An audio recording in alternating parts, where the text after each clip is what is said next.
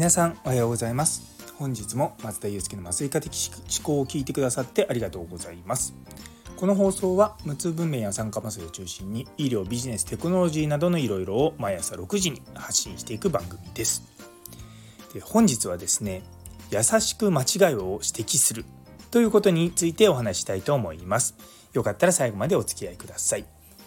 いややっぱね、こうスタイフはね、皆さん優しいんですけども、ツイッターとか、ね、まあ今だと エックス ですけどもな、そういったあの エスエヌエス の世界は結構みんな厳しいなと思ってて、それをちょっと見てて思ったことについてになります。よろしければあのこのスタイフの方もフォローまだの方、ぜひよろしくお願いいたします。お話を聞いて面白いと思った方からのコメントやいいねのほどもお待ちしておりますので、ぜひぜひよろしくお願いいたします。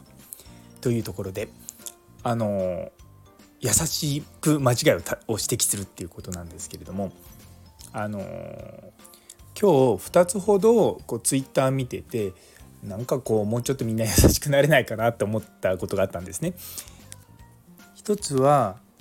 山梨県甲府市のまあ、市議、市議会議員の方ですね、あの村松弘美さんという方がツイッターで、あの子宮頸がんはほとんどなくならないと、なくなってるのはまあごじゅっさい以上、検診で防げるけどどうかよく考えてほしいっていうことで、あの、まあ、ヒトパピローマウイルス、いわゆる子宮頸がんのウイルスに対するワクチンのことに関する、まあ、コメントだったんですね。で、まあ、それに対して結構まあ医療者からバッシングのように、あのまあ、それは間違いだと、でマザーキラーって呼ばれてるぐらいもうさんじゅうだいでよんじゅうだいでも亡くなる方が多いんですよっていう話をするんですが、結構みんなこの議員は間違ってると、だから間違ったような情報を流すんじゃないかっこバカ野郎みたいな感じなツイートがすごくたくさんあったんですね。もう一つは宮城県立こども病院の産婦人科である室月先生っていう先生が、あのまあ、福島県での甲状腺のまあ被爆というか、そのね福島原発のことで、まあ、検診はもういらないよねっていうことと、まあ、そこのところで甲状腺の乳頭がんを乳頭腫っていう言い方をして、まあ、がんじゃないからみたいなことを言ったんですけども、それに対してあのー、まあこれは乳頭腫じゃなくて乳頭がんだからちゃんとしなきゃいけないんですみたいなことをちょっと強めな言葉で耳鼻科の先生とかが語ってらっしゃったんですよ。やっぱ人間なので誰しも間違いがあると思うんですね。でもちろんその自分の専門外のことについて自分の思いを伝えるっていうことは、まあ、決して悪いことではないんですよ。なので、まあ、まあ別に僕は何もそれに対して反応はしてないんですけれども、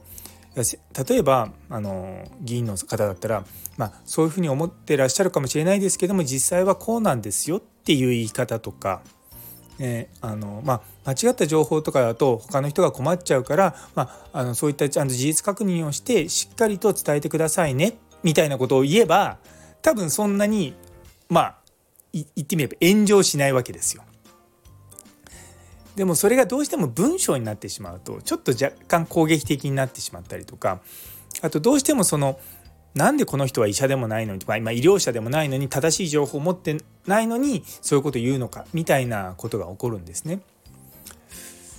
まあ気持ちは分からんでもないと。もしも僕のまあ専門領域である麻酔のことに対して例えば議員さんが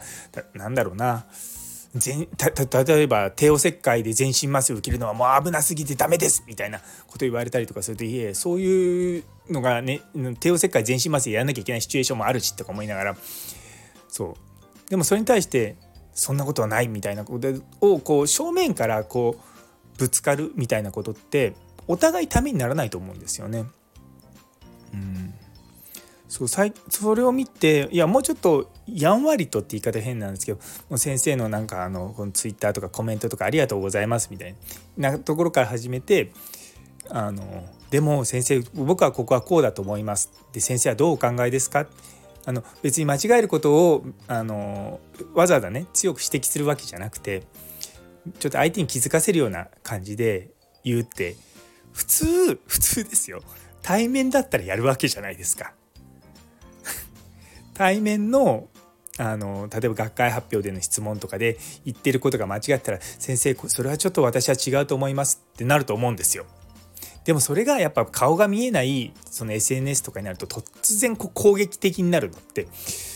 ちょっと人間の本性が出るのかなと思いながらも、やっぱそういったところでこう優しくやっていくってすごく大事なんじゃないかなっていうふうに今日そのふたつのツイートを見てて思った次第です。